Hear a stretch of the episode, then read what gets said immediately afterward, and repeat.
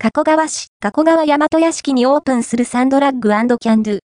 オープンから3日間は入店場所に気をつけて。加古川大和屋敷の地下が大きく変わろうとしてます。2024年2月16日オープンするのは、サンドラッグとキャンドゥ。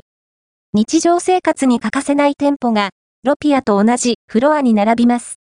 オープン初日から3日間は入店場所に制限があるのでお気をつけください。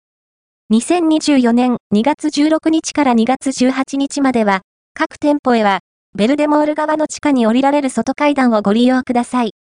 この階段ですよ。商店街を歩きながら、直接地下へ向かうことができます。かつて、ここからたどり着くことができたのは、食料品店カピマート。長年地域で親しまれてきたカピマートが閉店したのは、2022年11月のことです。その後、2023年10月にロピアが誕生し、今月、サンドラッグとキャンドゥもオープンします。